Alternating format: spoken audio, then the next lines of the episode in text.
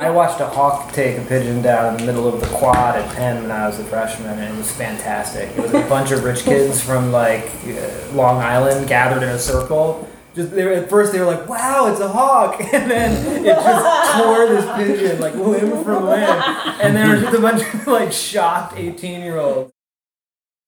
Hey everybody, a few weeks ago, one of my best friends, Scott McWilliams, died of brain cancer. And Scott wasn't just my personal friend, uh, our families were friends. We were first and foremost great herping buddies. Uh, Scott was a great naturalist, nature lover around Philadelphia, great Philadelphian. Uh, and in his memory, I wanted to repost an episode we had him on in 2016. Hope you enjoy.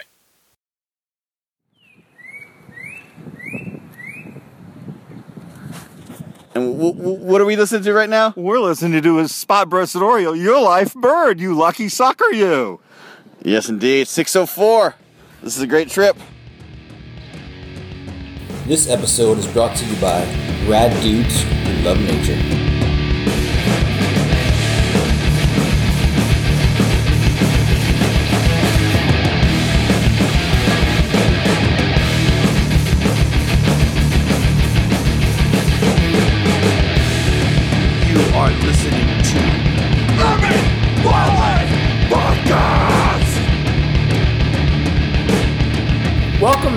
To another episode of the Urban Wildlife Podcast. I'm here with, oh, this is Billy Brown, and I'm here with, Tony Croasdale. and we've also got today, Allie Hurwitz. And Scott McWilliams. those are our guests, um, and we're going to start off with a an actual comment that we got. Tony, Yeah, this is a legitimate, actual comment. So we had a comment that says, "Timber rattlesnakes just saved my brain on a super boring workday. Much love, urban wildlife dude." And that is from Kate Atkins from Cutbank, Montana. cool. You don't get much more urban than Cutbank, Montana. no, you don't. Or timber rattlesnakes. Or timber rattlesnakes.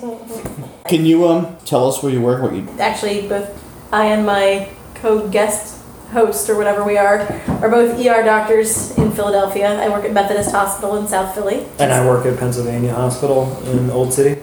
And so both of these people are herping buddies of mine, and Scott, who throws more nature books at me than anyone else. The much more botanically interesting Pennsylvania Hospital. Hmm. And then We're, we're very working class Chenopodium type neighborhood down in South Philly. Yeah, and Allie, Allie is the, the the botanist in our in our crew. We're gonna listen on this show to two pieces. One is a tour of plants growing out of sidewalks and streets around Philadelphia. The other one is a Tony expedition to Miami, where he picks up some lifers and gets deep with the guys from the ABA. Right, but they weren't in Miami. That was that was pre gaming. He was pre-gaming in Del- where was that? Maryland or Delaware? In Delaware, at the at Delaware City, Delaware, at the American Birding Association headquarters. There you go. Before we get into that, I want to ask everybody again hey, if you're liking us, please spread the like and go to Stitcher and iTunes and tell everybody how much you like us so other people can find us. and make comments and because we've been getting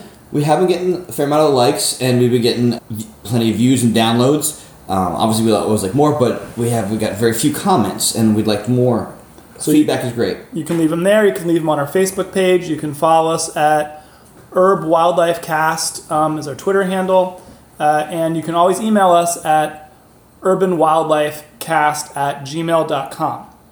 Can you just really fast say your name and your title? Lena Struwe, Director for Chrysler Herbarium at Rutgers University. When we start walking now, pay attention to the green stuff.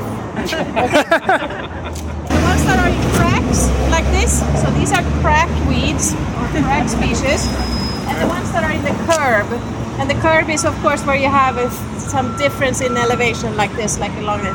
The ones that are in the curb are much more protected than the ones that are in the cracks. The, the, in a sidewalk crack, you get trampled on. If you're a crack in the asphalt parking lot or in the street, you get run over all the time. And then you're going to see plants in the, both of those habitats, but they're going to be different species. So we find about hundred species in the in the curb, and we have found about maybe 12 species that can survive in the cracks, which is much much harsher because they get just stepped on, you know. This is Chenopodium blightum. Hmm. And Chenopodium blightum usually can be like this big, and here it is this tiny. and you can. It's a. So it's an amaranth. And if you look at the leaf, it looks like somebody bit out the tip of the leaf. But these leaves are usually this big. So everything is smaller. Everything is more miniaturized when you're in this area. but When you're you're gonna find things. We don't know yet if that's because of the environment making them smaller or if it's because that if you're smaller genetically you survive better here. We're hmm. working on that right now at rutgers hmm. doing common garden experiments collecting seeds from many different things growing them in one environment and see what's genetic and what's environmental. This is sagina procumbens i bet. That's what i would guess without looking closely at it. So this is related to carnations. Same family as carnations, opposite leaves, tiny little thing. This is a, a plant you often find near seashores, and in cities are often influenced by high salt and hot and sandy. Like same kind of thing that you find at the sandy seashore, rocky seashore with the salt. We actually found several new species for New Jersey in the parking lots, including two sedges that are seashore sedges that show up in the parking lots because of the salt. There you go. This is clammy goosefoot. it has the best name ever. So clammy means that it's sticky, and goosefoot because the leaves look a little bit like goose feet, right? So clammy goosefoot. This is Billy's note that we can't walk three feet. I think we've, it's been half an hour, we've gone like three blocks. You have you have a heritage right here of weedy plants that have come from Europe mostly, and nowadays from other places as well. So this um, adventitious botany, or you know, rural rural botany, where you go out and look for crazy things that show up in harbors and old city areas, is a whole field in Europe. There are botanists that they, they are that's what they do, finding the first record of that species in that city or that you know, and they just try to get all the rare species. They don't care if they're invasive. They don't care if they're you know from wherever. It's like, oh my God, here's this potentilla from Soviet Union. I got it, you know. and they would go and find these things just in the one only place where it grew on that heap in that harbor or that you know outpost on the pier or whatever. So. So we should do more of that. We should do more local botany right here under our feet, right? To learn more about this thing. Not that rare and endangered species are not good or interesting or fascinating, but this you can do at your lunch break. Here you have a flowering broadleaf plantain. So you can see flowers at a tiny, tiny size right there. This is knotweed, Polygonum aviculare right here. We have yellow wood sorrel for the first time. Tiny little clover-like leaves. On the So on the um, Plantago there. Yeah, So in some places, you know, it's like this big. yeah. Do This you is- think it's evolution, or is it, or is it? Uh, We don't know yet. We're collecting seeds. Collect seeds from. You can do this at home. People do this. you collect seeds from five very different looking plantagos, same species. You put them in five pots in your windowsill. The seeds. You see if they grow. They grow in the same environment in your windowsill at home in your kitchen. Do they look different or do they look the same? Then you have know something what about if what the I find appealing about that is people think of the city as the end of nature, No, no, no. and yet it's a dy- it's a it's a selective force driving Yeah. uh, driving uh, evolution that is greater than outside the city. Yes, so this the evolution that happens in cities is faster than happens on Galapagos Island. So, but seriously, this is like a filter. If you think of the city as a filter, that you have all the variation, natural variation, and only the fittest ones, only the ones that can survive in the city in this really extreme environment, they're the ones that survive, and then they are becoming like a subset or a sub, you know, a specialized type that lives in cities, and that probably happens in every city all over you know, so that you find that type both in Philadelphia and Boston, and has happened independently. Do you ever look at, or people look at cities at uh, diversity related to how long that portion of the city has been inhabited, let's Yeah. say? Because here you're talking about cracks in Belgium. I'm like, it's nice here. It's more interesting right close to the waterfront, which was the first Yeah. area settled. Yes. Okay. So go to the waterfront and compare. Right, that's what I'm saying. Yeah, Yeah. take a hula hoop, and go, yeah, that's what we use hula hoops Yeah. for, for this circle. You know, compare number of species here, number of species, you know, there. Yeah. What you know, you can do all kinds of interesting small scale studies. Ow! Citizen science! All right. Well, one thing that, that I thought of listening to that uh, to your desk. It, it sounds like she's actively doing some work on this idea that plants become more diminutive. In, It's in the- an- in the nature versus environment. nurture question, And yeah. I like it in ter- I, like in terms of like island biogeography. The whole idea that ant species that are isolated on an island tend to become diminutive, so you get like pygmy rhinos and that kind of thing. But that's about re- it. Could be, it could relate. It's about resource availability. I don't know. I'm interested in whether the diminutive plant thing applies to the entire plant or just the leaves, like with bonsai. I mean, if you go go to Longwood Gardens and look at their bonsai when they're blooming or when they're fruiting, and you'll see like their bonsai pomegranate And is has that just from excess? diminutive leaves but normal sized fruit and flowers. No, that's And is that just from excessive um, pruning? In other words, like if something's Yes. constantly nipping off the leaves on an urban No, no, no. It's not. It's not even that they're the leaves are necessarily being constantly nipped off. It's just basically related to the root restrictions over time. Well, Which being that plants they use an outside entity for their reproduction, right? They use wind or a bird or an insect or water. So you would think that the flower is still going to need To be the same size. right. To, So we need yeah. to find that out. That would be interesting to just look at around the Yeah. city. I will now be doing It's not like the this in all bees are smaller or the wind is different Right. or So you think in order to be reproductively successful, you'd still have to preserve your fruit and your flower size. yeah. Hmm.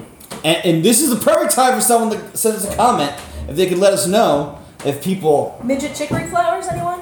Tell us, tell us about your plantains. I'm gonna s- make a slight detour because I noticed that when we walk around, um, looking at plants growing out of cracks in Philadelphia, it's like they're or around like old like tree plantings or vacant lots.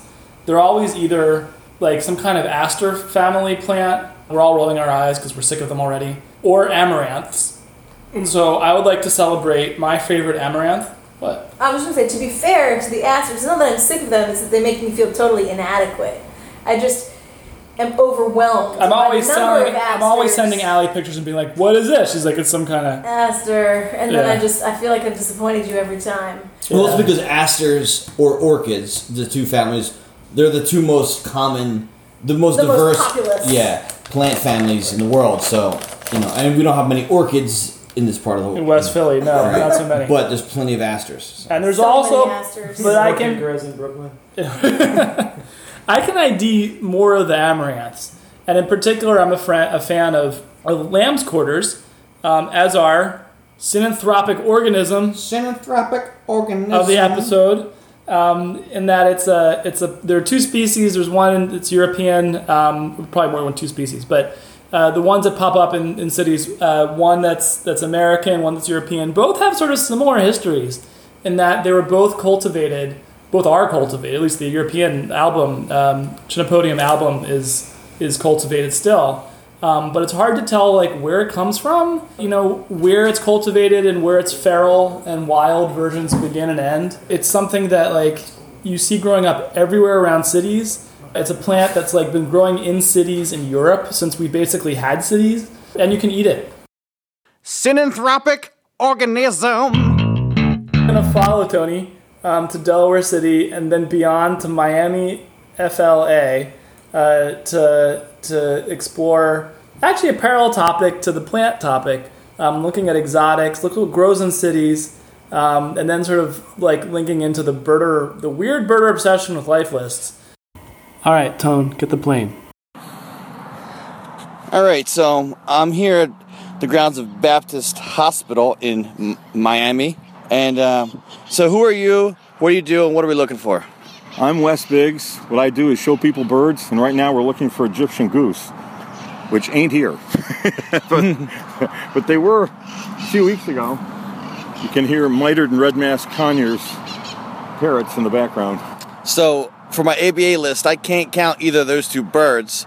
Uh, although I've actually seen at least mitered parakeet in the wild, um, because they're not countable because no one's figured out whether their population is sustainable or no one's done the, the study official study to, to determine that yet. It's it's kind of arbitrary.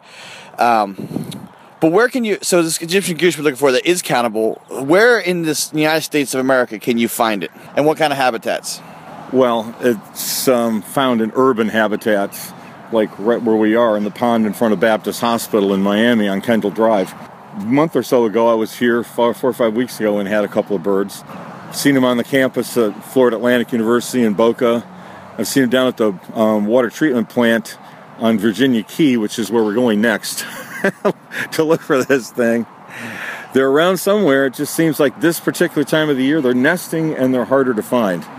The next bird I get will be ABA bird 600, so which will most likely be one of these introduced species rather than a a native. I don't need that many native um, Florida birds left. I have about four regular breeders that I need to see.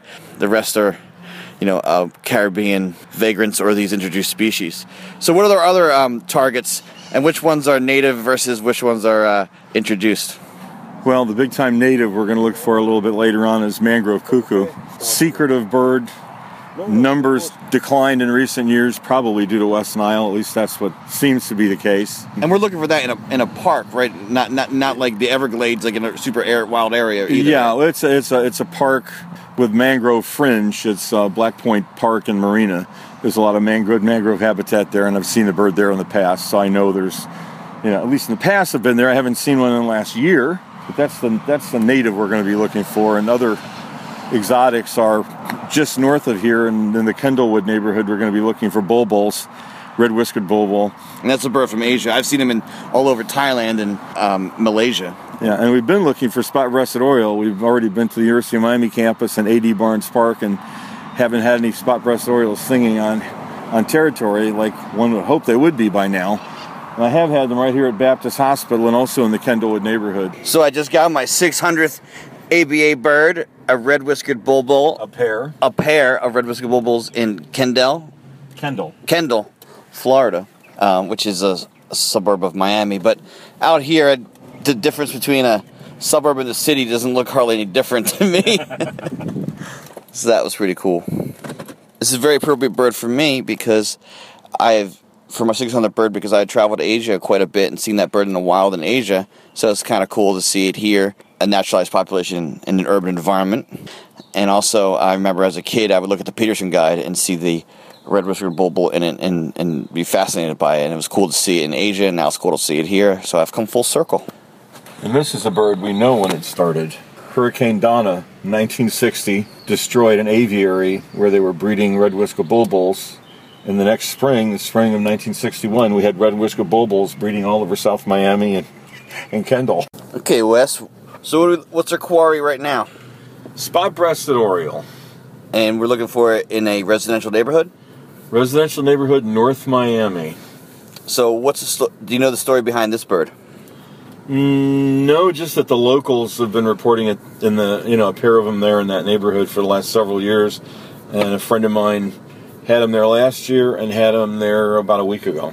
The most likely scenario is that um, they're escaped cage birds. There's um, a rumor that a, uh, a pet store had a cage full of them, and some local, and this is like in the 1940s or late, late 40s, early 50s, and some locals just happened to go in the pet store and saw how crowded the birds were in the cage and uh, complained and uh, came back a week or so later and the condition hadn't changed.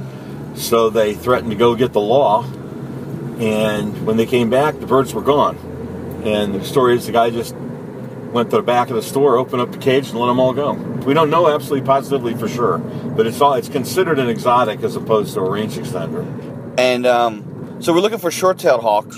And I just read I read in that Florida guide that they really like Eurasian collared doves and may actually be breeding more in urban areas to access that prey. Have you found that yourself? Definitely. We're finding them breeding in, in, in city parks and county parks in, in suburban areas uh, where they never bred before, and finding them more commonly hunting in even in urban areas. So the, the population definitely is going up. It's one of those few cases that we know of where an exotic has led to an increase uh, in numbers of a endangered native. So exotics aren't all bad all the time, usually, but not always. This is also the, situ- the situation is improving with Cooper's hawks. That's something we never used to get in urban areas. Now we're getting them in urban areas all the time. And the thought is almost, um, I don't think there's any other possibility, but the, the advent of uh, Eurasian collared doves is, has increased the uh, numbers of Cooper's hawks in, in breeding in Florida. Interesting. Well, we get in Philly, we get Cooper's hawks everywhere. You know, maybe there's a general increase too, but who knows?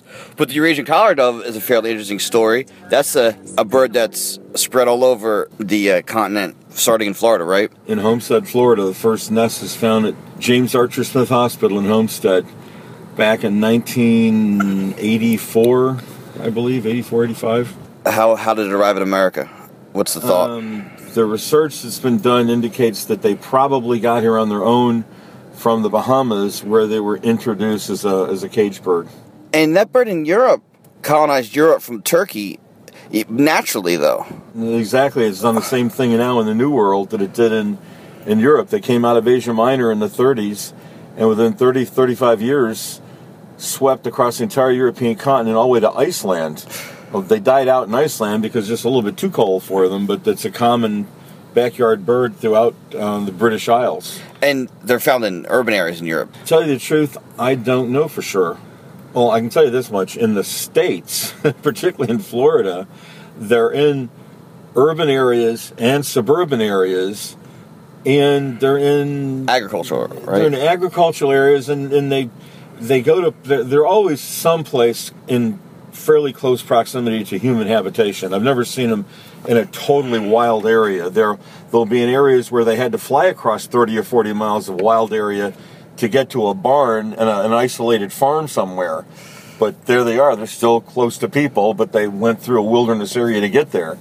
So I'm not sure if it's quite like that in Europe or not. To tell you the truth, maybe that the birds we've got, although they look exactly like any other European or Eurasian collared dove, maybe uh, the ones that we that came here probably from the Bahamas, maybe were a, a lineage that had been cage birds and raised in captivity for generation after generation after generation, and just are more uh, attuned to being close proximity to humans than the ones that came out of Asia Minor. But the interesting thing is, no other species in the world has done what this bird has done, and they did it twice. Yeah. Colonized all of Europe in 30 years and colonized all of North America in 30 years. It's pretty staggering. I guess they're not really invasive because they're they're staying in these you know ur- m- you know urban suburban areas, agricultural areas, and they don't seem to be competing with native species, and they're providing a food source for uh, raptors, native raptors. Exactly. They're they're slower flying and fatter than a mourning dove, so they're easier for a raptor to catch.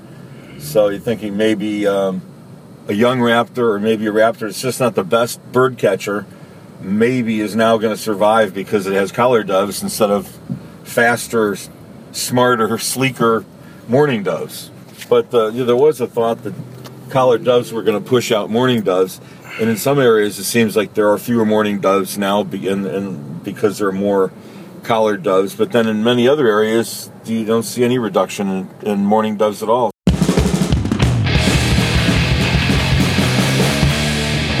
Okay, I'm here with Jeff Gordon, president of the American Birding Association, and George Armistead, who is the events coordinator for the um, American Birding Association, and my good, well, they're all my good buddies, but also Matt Halley, who is a local ornithologist, uh, a PhD student at the Drexel University at the Academy of Natural Sciences in Philadelphia. You are the birding organization, like specifically for recreational birding, the organization for recreational birders. People take their, their list seriously. People are very interested in getting birds on their list various ways. And one of the ways you have added more birds to the list are these introduced species from you know, other parts of the world that have established viable populations. And what I find really interesting is the majority of those species are in urban areas. It- would you agree? Yeah, absolutely. Now, I mean, once you get past that kind of unholy trio of, um, you know, rock pigeon, European starling, and house sparrow, which, you know, are introductions of exotic species from quite a long time ago that have spread, you know, and, and really, I guess, came over here in many cases before America was heavily urbanized and has spread into all kinds of rural habitats and, and even, um, you know, wilder habitats in some cases. It does seem like if you look at the recent additions to the checklist, yeah, there there are things in urban areas.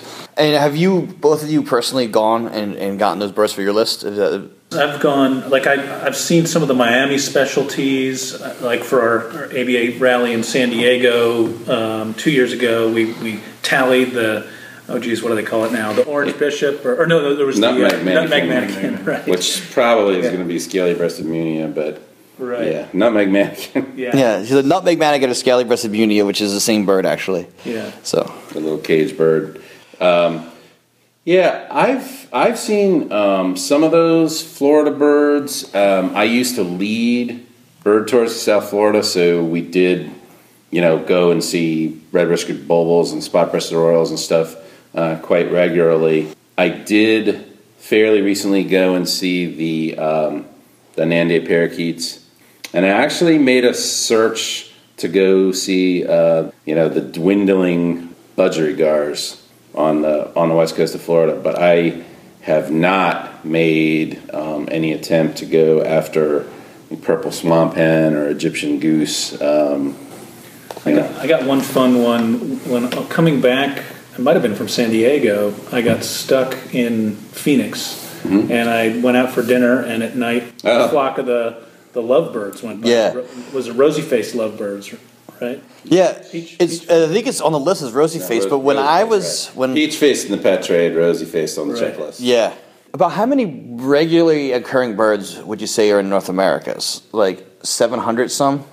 Let's see, how does that work? It's hard because there's also, you know, people who aren't birders might not know this, but there's, we get visited regularly by seabirds that breed as far away as, as like New Zealand and, you know, I, you know, the Falkland Islands, you know, so, and they spend their summer, our, our, their winter in our, you know, off our coast, and those are, those are regular birds. But we also get um, those count on the list, and we have our breeding birds. And so, I, how many species are just vagrants you think on the list? Fewer than 700 breeding birds, and then another several dozen that occur annually but do not breed here. So it's probably somewhere in the low 700s that are annual. Uh, would be my guess. And then, and then, so a lot of those birds, hundreds of those birds, are birds that may have been seen only once or twice or three times. Uh, about how many of the birds on the list are introduced? Would you say? Maybe less than two dozen. Yeah, I would think it's in that ballpark. There's um, 669 code 1 and code 2 birds, so that means, I believe, basically breeding birds. You know, just like George was saying. You know, like anything, um, there's a, a very steep curve that sets in where, you know, the first 100 are easy, the second 200 are almost as easy.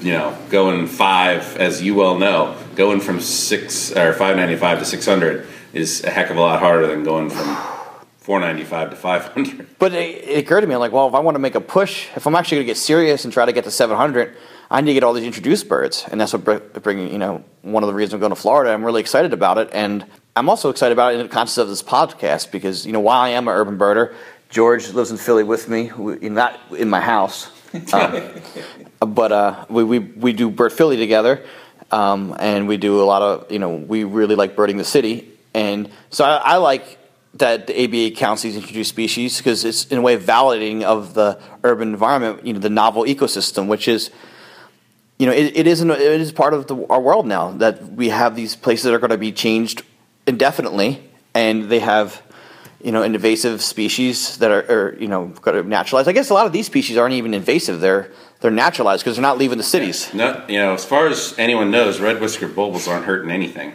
Yeah. You know, in, in the U.S. at least. Um, Collared doves may only be providing food for Cooper's hawks, as far as we can tell. yeah, yeah, and I think that's you know, it, it's really interesting. So much of birding or any kind of pursuit, it really is like philosophical, and it's what people choose to recognize as you know, I like this, I don't like this uh, kind of thing, and I think there's a real evolution within birding that mirrors kind of evolution in the wider community. I, I think there used to be almost an obsession with the idea of we want all our birds to be 100% natural, to have no taint of human anything, agency, you know, even people used to get into, you know, you talk about the crazy things that sports fans or other fanatics argue about, you know, like, um, might that bird have ridden for part of its trip across the ocean on a ship? And does that invalidate it as a sighting. And I really feel like we're moving in a direction of saying, you know what, like it, hate it, or anywhere in between, we are in the Anthropocene, and humans are really the architects of a tremendous amount of what goes on in the environment. And I think to a lot of us, kind of ignoring what's going on in these novel and urban habitats just feels like the ostrich approach to Right. things. And, you know, I mean, I think in a lot of the conversation we've already had, there's an implicit joke of like, you know, an Egyptian goose in a drainage ditch in South Florida is does not equal, you know, bristle-thighed curlew on the tundra of Alaska or something as a, you know, soul-stirring experience. But as you guys, you know, demonstrate all the time, and and you know, we're sitting here at ABA headquarters, and we're all like, you know, we're all just totally stoked that we just saw our first laughing gull of the spring out the window of our yard. You know, having that focus on on a smaller area sometimes makes everything mean more. we talk about context. If you are excited about your own city, then mm-hmm. seeing birds in that city are, you know, is a lot more exciting. Like George and I are all about birding, you know, Philadelphia, and we could, you know, we're very close to Cape May, which is arguably the, the single greatest spot to watch birds in all, all of America. But yet, we could see all these birds in one day there, but or you could if we see just one of those in a season in Philly, we're so much more excited to see, you know, one of these, um, you know, a warbler that, you know, if we saw a cerulean warbler in city limits, we're so excited about it. Or we see, uh, A golden winged warbler in Philly Yeah. not a golden winged warbler in Cape May. They're Yeah. both golden winged warblers, but it's a different experience. and I think people should try find other ways to get excited about. You can manufacture that excitement if you just think differently, and and that's what I you know what's cool about listing is that you could, you know, you can be like this is my you know park, and I'm excited about what I can see in my park. This is my yard. This is my city. I only, care about two lists: my Philly list and my ABA list. and It's interesting. You know, two, two things. Uh, I totally care about my list, but I, I don't care. I mean, what I care about is the experiences that that list represents. I mean, you heard, I, even despite having devoted a lot of time and energy and resources to getting that 740 something total, I can't tell you exactly what it is. It's just, you know, it's just a way of maybe in some very rough sense, measuring this whole body of emotional experience. And that is really the key. So I care about the birds I've seen a lot more than I care about the list per se. And I think that's true for the vast majority of birders. Yeah, I, I think of it often as the my ABA list is like my diary, mm-hmm. and you know, you know, when I started listing, I think I, I remember my 300th bird. I don't remember my mm-hmm. 200th bird. My 300th bird was American avocet, and, and it was at that point I thought I'm going to start keeping track. And I'd see an American avocet, and I had a notebook, and I'd write, you know, 300 American avocet, and then I'd have notes about where I saw it, you know, who I saw it with, and I did that all the way up through mid 600s, and then I kind of lost track of it. But you know, and I think for a lot of birders, it is sort of like a diary. It's a measure of the experience you've had. Uh, it's not necessarily the list is not the end game; it's the journey. But you know, you Tony you raised a really interesting point about saying, you know, I really care about my Philly list and my ABA list. I think that's so true. Like for a lot of folks, maybe it's not their city list, maybe it's their yard list. But you know, for urban dwellers, I think a city list makes a huge amount of sense. Or you know, a lot of birders use counties, whatever. But like that that very local list, um, you know, the two ends of the continuum is almost where the circle connects. You know that on the one hand, um, you people typically start out at home and, and seeing the birds right around them. As they go on, they they for many of us, there's this thing of like you branch out and sort of want to you know explore the horizon and everything like that. And a lot of us find as time goes by, we're more and more intrigued by the challenges, many of them entirely self-imposed, of seeing what we can figure out locally. One thing I want to talk about before we go is um, well, two things. Um, is South Texas because we are talking about Florida and the, and the, most of the specialty birds that come into Florida um, that we're talking about are introduced and they live in these novel ecosystems in, in, in urban areas like parakeets and birds from Asia. Um, but South Texas gets, and Florida does get natural vagrants from the Caribbean, but South Texas gets a lot of vagrants from Mexico. But what's interesting is, is we're getting to see birds from South Texas that are coming into people's yards Right. and like uh, because people have planted out their yards or the trailer park, whatever, with uh, vegetation and with a water regime that's not natural. So, can you talk a little bit about birds that are regularly occurring in South Texas, but not to like the wildlife refuges, but are, are showing up in people's yards, like the crimson collared grosbeak and things like that? Have you noticed a trend like that? Well, um, in the specific, um, you know, area you're talking about, about the Lower Rio Grande Valley of South Texas, um, one thing to remember is that these really uh, lushly landscaped yards that are planted um, predominantly or totally in native plants. Um, you know, I'm thinking of like Alan Williams' yard and Pharr. It's attracted a bunch of vagrants and stuff. In this odd case, they are actually mimicking the more natural South Texas habitat than even a place like Santa Ana or Bentsen right now, because the the valley, sorry, the the river, which that whole ecosystem, and people say Rio Grande Valley, it's actually a delta, and um, that river used to be able to flood and jump its banks and and water the vegetation and fertilize the soil really frequently. Well, now so much water is pulled out of that river for irrigation, and of course, you know the the border patrol and everything is not going to be enthusiastic about you know us suddenly ceding a bunch of acres to Mexico or you know Right. because the river jumped its banks. The river is really controlled, and in in a very ironic way, some of these yards and stuff are are mimicking the the more native conditions. It has been remarkable with both the birds and butterflies, like how um, an area that was oh like 95 plus percent deforested for agriculture and suburbs you can still bring these amazing wild birds and wild animals um, you know just build it and they'll come Excellent. And are there any? And if there aren't, if you don't have any, we, we'll just edit it out. But are there any urban initiatives for the ABA that you could speak to that were specifically urban initiatives that you're you're think, that you're working on? Um, well, I would say that the the first thing is just you know awareness, and I think that those of us here on the staff are really thinking in thinking of our audience as including urban dwellers, and yeah, you know.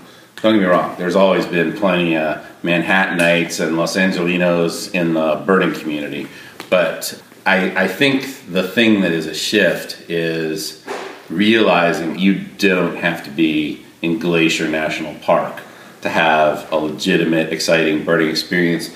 You don't have to be there to make a discovery that's really like valid or scientifically interesting.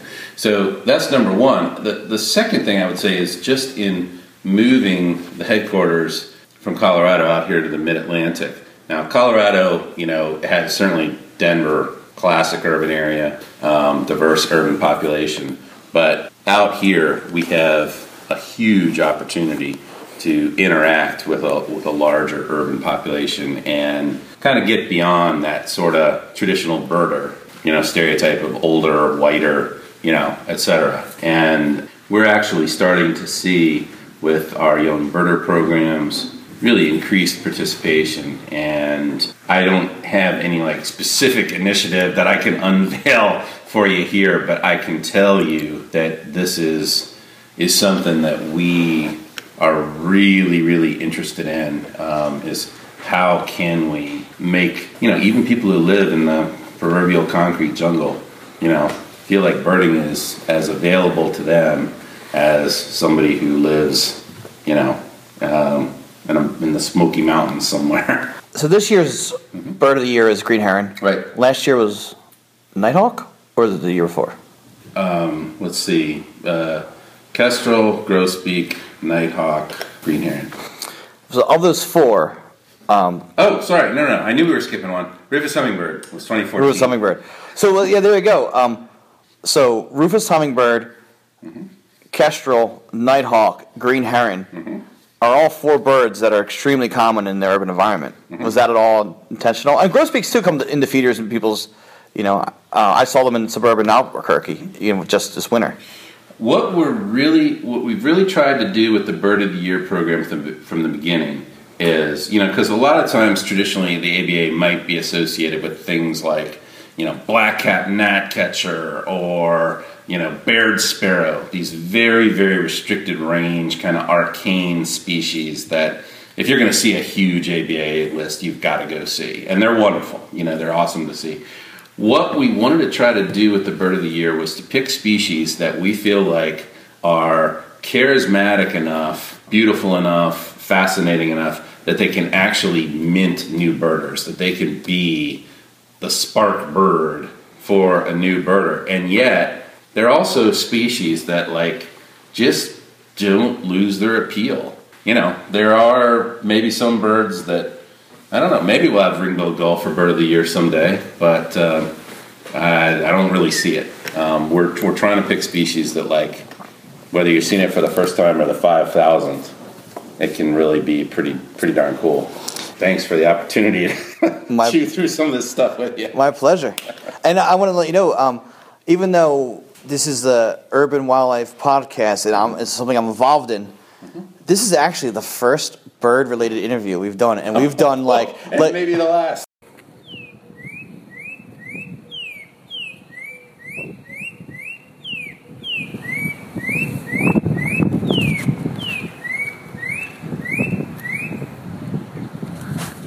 and w- w- what are we listening to right now? We're listening to is Spot Breasted Oriole, your life bird, you lucky sucker, you. Yes, indeed. 604. This is a great trip. Let's go get five and six.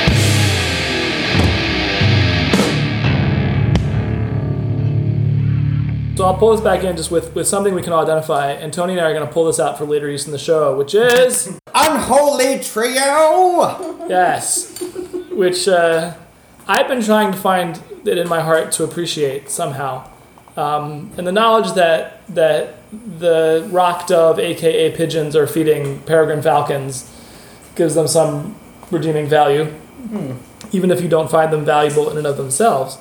Um, but I was, you know, the, I watched a hawk take a pigeon down in the middle of the quad at Penn when I was a freshman, and it was fantastic. It was a bunch of rich kids from like uh, Long Island gathered in a circle. Just they were, at first they were like, "Wow, it's a hawk," and then it just tore this pigeon like limb from limb, and there was just a bunch of like shocked eighteen-year-olds.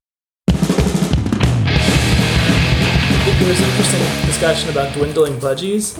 Like, so were these budgies that are dwindling that he mentioned? Are they a listed like established exotic? They were, and I'm, I think they might have removed them from the list because they're so. But th- that's like an interesting question of like what counts as established, you know, because if something has dwindled, evidently it wasn't really established. And like it, it makes me think of in Philly, we, we had for many years a well known population of Italian wall lizards that lived um, in West Philly, And actually eat near the zoo. most- but then there's been another reintroduction of those in uh, starting I think from Garden City, Long Island, that's spread out, um, and now they're all the way to South Jersey um, and all over New York. See if that sticks. Yeah, and then that makes you wonder what what caused the population to, to boom and bust. Whether there was there some resource they were exploiting that was finite and they ran out, or Yeah. you know, did they come up against a weather pattern they couldn't deal with? So is it a global warming phenomenon? Or is it just where like- now they're going to survive because it's two degrees warmer? Or is any isolated introduced population is like an island population that Right. any uh, one of my favorite terms, stochastic event, perturbation? Yeah. perturbation, another good word, um, could like could wipe them out, and they don't they can't get re- I think- repopulated. Perturbations on tour was stochastic event. I think they, just played. They just played Merlin Death Fest. It was awesome. I hear that a creeping growth form is opening for them. Oh yeah, yeah. of course. Uh, But I think I think it's only a matter of time for people in growth form is like touring, headlining their own shows. They're just ready to bust out. Yeah. Uh, one of the themes I liked in there is how we have our things that we're, we're excited to see, period. So, like, the question is, what do you find in a city that even though you might not be so psyched about it outside the city, when you find it in the city, it blows your mind? For me, I've got two species of snake that I love outside of a city, but I have a special quest to find them inside the borders of Philadelphia. Um, both have been documented. People show me pictures, drives me nuts. Um, the black rat snakes and, and common milk snake. Well, I mean, it depends on where you are in the city. You know, there are big swaths of Fairmount Park that they don't feel quite so city as cracks in the sidewalk. Like cracks in the sidewalk are gonna raise you- more eyebrows. For Have me you than- thought about your special crack plant yet? I've been thinking about my crack plant. and I still haven't picked one. I'm sorry. All right. Well, telling you like what are birds that like you see A golden eagle is number one for me. you saw in Philly? No, no, no. I have not seen Philly. Oh yeah, but That you I- think you're gonna see it passing over? Yeah, because I mean, we, we're not we, you know, we're on the eastern flyway. I mean, flyways I don't think are as finite, finite as people think they are, but we are on the eastern flyway, and uh, people have seen them over Philly before, and the regular Hawk Mountain, the regular Cape May, we're in between the two. Um, people have seen them in Militia Hill, of city, and cities south of it, um, and they've tracked them with satellites, and they've seen that they go right over the city. See one flying over the city would be awesome. Al, you were talking about like the plant people being somewhat like, as you call it, plant blind in the city. Oh yeah, not just plant blind in the city. I mean, it's not a strictly a city phenomenon. Just people in general. This is something Bun has talked about. Are, are incredibly plant blind. I mean, the average American is pretty much good with like tree, shrub, Yeah. plant, and beyond that. There was something someone was talking about how the birders get involved because they start seeing birds like out of their backyard windows. Yeah. They start getting kind of sucked in by that because birds are cute, personable, and hoppy.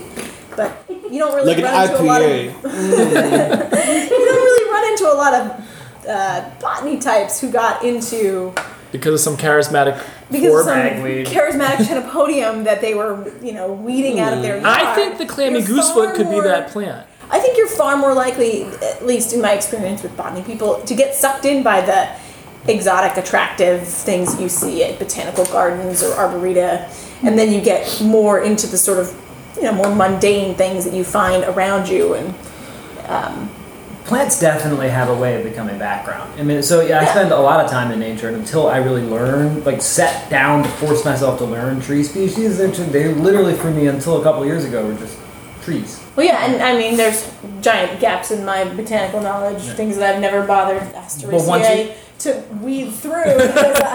right. um, But once you put a name to them, it's a totally different experience. yeah, and once you No, I've been having that experience with the plants where like I, I will look at vacant lots and I And can ID, ID suddenly- more than I can't. Yeah, it's And it's- different. And now I'm like, now I'm not just like, oh, what is that? I'm like, it's some kind of amaranth. It's not Mm-hmm. the four that I know. right. Now I kind of want to email It's nice Allie or Dave Hewitt and be like, what is that? Slotted into families, at least. Yeah. You're like, all right. Have you seen any United States species or like lo- what you think of as the local natives in other cities around the world? You're like, oh, that's just a. And then you're like, wait, but I'm in Hong Kong. It shouldn't be here. I can't. I, well, I'm thinking of the Nazi raccoons. Nazis love messing with everything, but s- s- there was like a, a Nazi who was like, I The Nazis name. messed a lot of stuff. He, yeah, he was like, he wanted to like improve the fauna of Europe, so he introduced raccoons to Germany, and now they're like all over. So Wait, Hitler? Adolf Hitler introduced raccoons. someone in his, I forget, Entourage. was Goebbels or one of those jerks. Do you know how much World War II bullshit I know? And I have never heard that story. Here's a here's a headline. Here's a headline. Because they wear black masks. Army of Nazi raccoon, raccoons forced Germans to admit defeat. Nazi raccoons on a warpath. Exotic, invasive. So you went to Miami. Do you go to any other? Have you been to any other cities like looking for exotics specifically? Um, I have. Miami's the first time I really made an effort. It's also a function of the fact that I'm like, oh, I'm running out of birds that I gotta see. So the list is driving you to. Yeah, because I'm like, oh, I'm like, man, I've seen so much stuff. I'm like, well, oh, there's like seven birds I can get on my list in Florida. I think partly due to this podcast, or not so much this podcast, but my mentality, my interest that led to us doing this podcast together also got me interested in like these urban birds. So I think I might have overlooked them before. Kind of like, I don't want to go after these introduced species, but I'm like, now that I think it's kind of cool and I have a different viewpoint on them, you know, I, there's definitely other you know ones I want to go track down and see. I mean, like the uh, Eurasian tree sparrow in St. Louis. It's very similar. It's a congener with the house sparrow, but it's it's only really restricted to the St. Louis area. Yeah, I mean, it sort of reminds me, since this is probably my only chance to bring this up on your podcast, uh, of a paradox about you that's always fascinated me, Billy. That you hate sprawl. and You I hate sprawl. You hate human habitation in general. I do hate sprawl. I don't hate. Well, you hate the impact of humans on nature. Yeah, so I there, do. There, there are these two flip sides to your personality as a naturalist, where you know when we're driving to some pristine area to herp, you're cursing people with lawns and because they take up so much I, space. I'm, I, but then there's this other part of you that is in love with nature sneaking into a com- entirely human habitat. Like, He's just cheering for nature every time. well, bet. yeah, but why isn't he cheering for nature in that guy's lawn? I also, I also sort of, you know, maybe like a lot of people have this trait. Like you root for the underdog, and so Yeah, like I think that totally. like, yeah, you're gonna find cool things in your swimming pool in your backyard in the suburbs. You know, like interesting snakes maybe get washed up in there, or your cat dragged in from the backyard. But like, I think it's it's yet cooler when you find the black rat snake in an urban park next to the projects rather than just like in a spot that used to be like an overgrown farm field up until 15 years ago. It's also kind of like cheering for nature to survive us. Yeah. Like when you see it coming through the cracks and curbs and sidewalks. But then, like, what if it's, but then, like, it's surviving. It's not just surviving us, though. It's like, there's something neat about, and I guess I could feel the same way about suburbs if I cared enough. It's like the novel ecosystem idea that it isn't like anything else on the planet. It's Like, Well, that, we're living in the Anthropocene. It's Right. and we're in a new era. Nature, nature's not going to stop just because we Right. have. and we're in a new era, and we sh- and we shape us. We're a keystone species, shaping particular landscapes in particular ways. And so it's all. It's like I find it fascinating to see what moves in with us. Well, you and, know? and this is going to be the story I think for naturalists of the next 50 years of our lives is learning to live with what happens next because we, Yeah. we have pretty much despoiled everything at this point. We're getting, you know, in the next 50 years we will finish despoiling everything. everything and we will have to learn to live with the remnants and what happens next. which, Yeah. You know, and learn to love it or not. Did you think of your sidewalk crack plant yet, Allie? no, and now I'm totally Coming up on the next episode, la da da. Okay, next episode, wow, we're gonna. That's the, yeah, that's the whole point. My apologies. So we're gonna. He's not Snoop Dogg. I'm not Nate Dogg. There you go. We're just dogs. Um, we're going to talk to Len Albright, um, who is a, uh, a sociologist and avid fisherman, striper enthusiast, uh, and we're going to hear. Not not the Christian metal band. A striper? Enthusiast? There's this enthusiast. triple. There's a Christian metal band called Stryper. Yeah. Well, there you go. No, I don't think he doesn't knows anything about them. But we're going to talk about uh, urban fishing, sort of fishing as a gateway to the natural world and connections to like broader ecological topics. Um, and we'll hear all about his new book. Watch birds every day.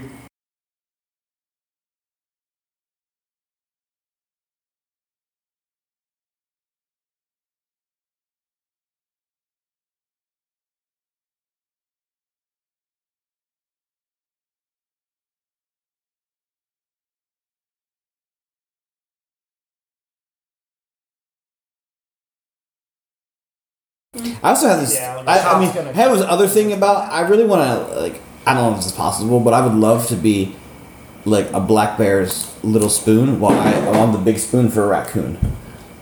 I would, Explain this some more. That Chad. is the weirdest thing anyone has ever said. I would like to. You know, you're like a cuddle You pile. You want a spoon with a black bear and a raccoon. Imagine the bites you're going to get from their parasites. Maybe I would just love to like. And from them. I just wish. I wish that like. You know, like yo, don't you like when like your cat curls up in your lap or like your dog? But imagine if a, ba- a bear was if your you were a friend. bear-coon sandwich. As as I say, there's a beautiful calico cat is just coming up to get love from me. We, we, Which is obviously interspecies friends, and that would be awesome if I, I feel like we should point out for anyone still listening that you consumed an entire glass of limoncello Dude, I'm not even remote earlier in the that. Like podcast. 10 ounces chasing a Miller High Life.